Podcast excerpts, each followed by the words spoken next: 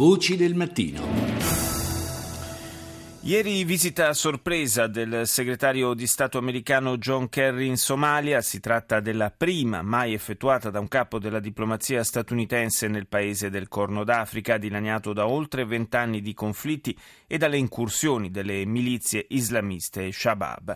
L'incontro con il presidente somalo Hassan Sheikh Mohamud si è svolto all'interno del blindatissimo aeroporto di Mogadiscio. We all have a stake in what happens here in Somalia. The world cannot afford to have places on the map that are essentially ungoverned.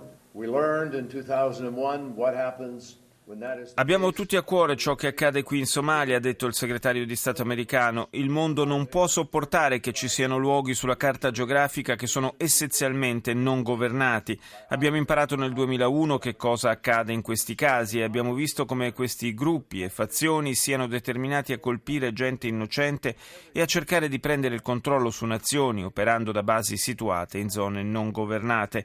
Quindi, ha concluso Kerry, il ritorno della Somalia nelle mani di un vero governo è un'opportunità storica per tutti per respingere l'estremismo. Come avrete sentito nei notiziari sono stati ritrovati anche gli ultimi italiani che risultavano dispersi in Nepal. Una buona notizia che però non può certamente far dimenticare l'enorme emergenza che prosegue in quel paese devastato da un terremoto che stando alle cifre attualmente disponibili ha fatto quasi 8.000 morti, bilancio peraltro ancora eh, assolutamente provvisorio. Allora fino al 10 maggio è possibile sostenere Unicef e Programma Alimentare Mondiale, agenzie dell'ONU impegnate proprio nell'aiuto alle popolazioni del Nepal colpite dal sisma. Si può donare un euro con un sms al 45596 da cellulare Team, Vodafone, Wind, 3, Poste Mobile e Coop Voce. Altrimenti si possono donare 2 euro chiamando da rete fissa Telecom Italia, Fastweb, Vodafone e TWT, sempre il numero 45596. Lo ripeto, 45596. 596. E adesso andiamo in Israele, da dove è collegato con noi il corrispondente dell'agenzia ANSA, Aldo Baquis. Buongiorno. Buongiorno anche a voi.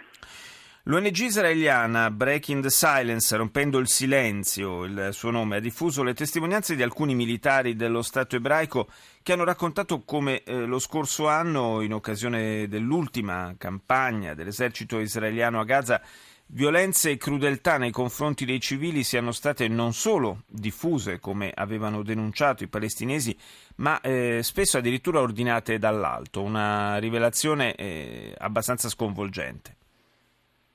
Sì, vedete innanzitutto che i componenti di questo gruppo, Breaking the Silence, sono essi stessi militari, almeno militari della riserva, sì. quindi conoscono l'esercito in maniera intima dall'interno, conoscono come vengono eh, diramati gli ordini e come eh, ufficiali e responsabili dell'esercito possono creare un'atmosfera fra i loro soldati, quindi anche se non ci sono ordini espliciti a volte si capisce l'intenzione generale dove, eh, della direzione che deve essere intrapresa.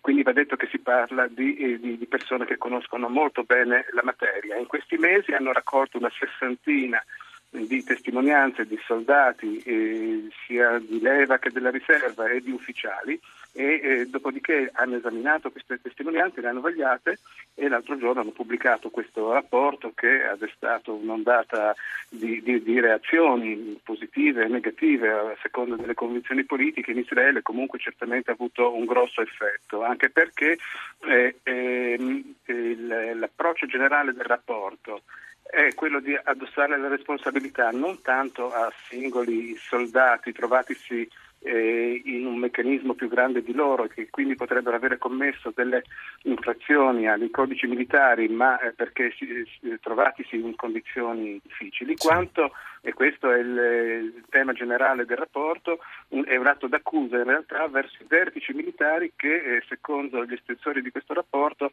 avrebbero un po' cambiato la, la, la dottrina militare dell'esercito e, e, ciò in un senso permissivo, l'uso del fuoco dell'artiglieria, di cannoni, quindi di, di, di mezzi di combattimento non precisi, questo uso è stato molto allargato, molto esteso e in maniera che gli estensori del rapporto trovano inaccettabile. Ma ci sono state reazioni appunto da parte dei vertici delle forze armate israeliane?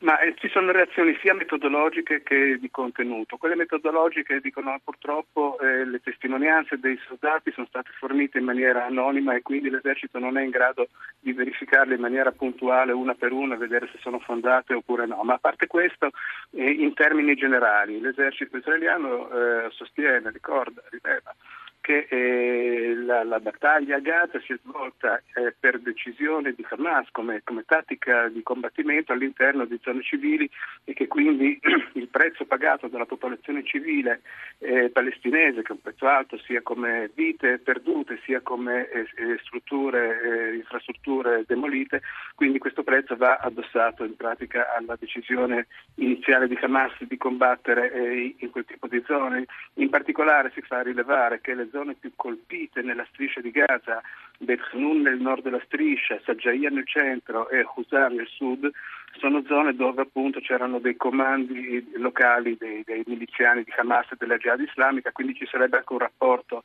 diretto fra i danni causati e la collocazione di miliziani sì. palestinesi nel posto. Inoltre, e questa è l'ultima eh, constatazione, eh, Israele eh, fa sapere, seppur in forma ufficiosa, che, il, che se, si, se, se, si, compara il, rapport, il comportamento dell'esercito israeliano a Gaza con quello di altri eserciti nel mondo in zone pure eh, fittamente eh, popolate da civili, il rapporto delle vittime civili, secondo le statistiche israeliane, che però non coincidono con quelle internazionali, secondo le statistiche israeliane il rapporto è di 1 a 1, cioè di un civile ucciso rispetto a un miliziano, quindi se, sui 2000 200 morti, almeno 1000 sarebbero miliziani o legati ai combattimenti secondo Israele, mentre invece, questa è la tesi, altri eserciti trovatisi in situazioni simili hanno fatto molte più vittime. Mm. Beh, c'è da dire però che queste rivelazioni del, di, di, Breaking the Silence eh, inevitabilmente alimenteranno anche il, le, le, aspirazioni da parte palestinese di trascinare Israele come già era stato eh, ventilato davanti alla, alla Corte Penale Internazionale. Io vorrei dire innanzitutto che eh, ehm, sul piano locale eh, Breaking the Silence chiede l'istituzione di una commissione d'inchiesta per far luce eh, eh effettivamente sul comportamento dell'esercito israeliano e chiede una eh, inchiesta imparziale, quindi non condotta dall'esercito stesso. Oggi significativamente c'è un editoriale sul quotidiano Arez in cui questa richiesta viene appunto eh, sostenuta. Eh, Arz sostiene che l'uccisione eh, di civili innocenti è illegale eh, anche in termini della legge israeliana e che quindi va perseguita per legge se dimostrata. Sul piano internazionale certamente eh, gli eventi delle, dell'estate scorsa sono stati traumatizzanti nelle relazioni fra israeliani e palestinesi e quindi adesso resta da vedere come la Corte internazionale eh, la Corte Penale Internazionale deciderà di, di agire di affrontare il caso palestinese sui crimini di guerra. Io ringrazio il corrispondente dell'ANSA in Israele Aldo Baquis, grazie per essere stato con noi stamani.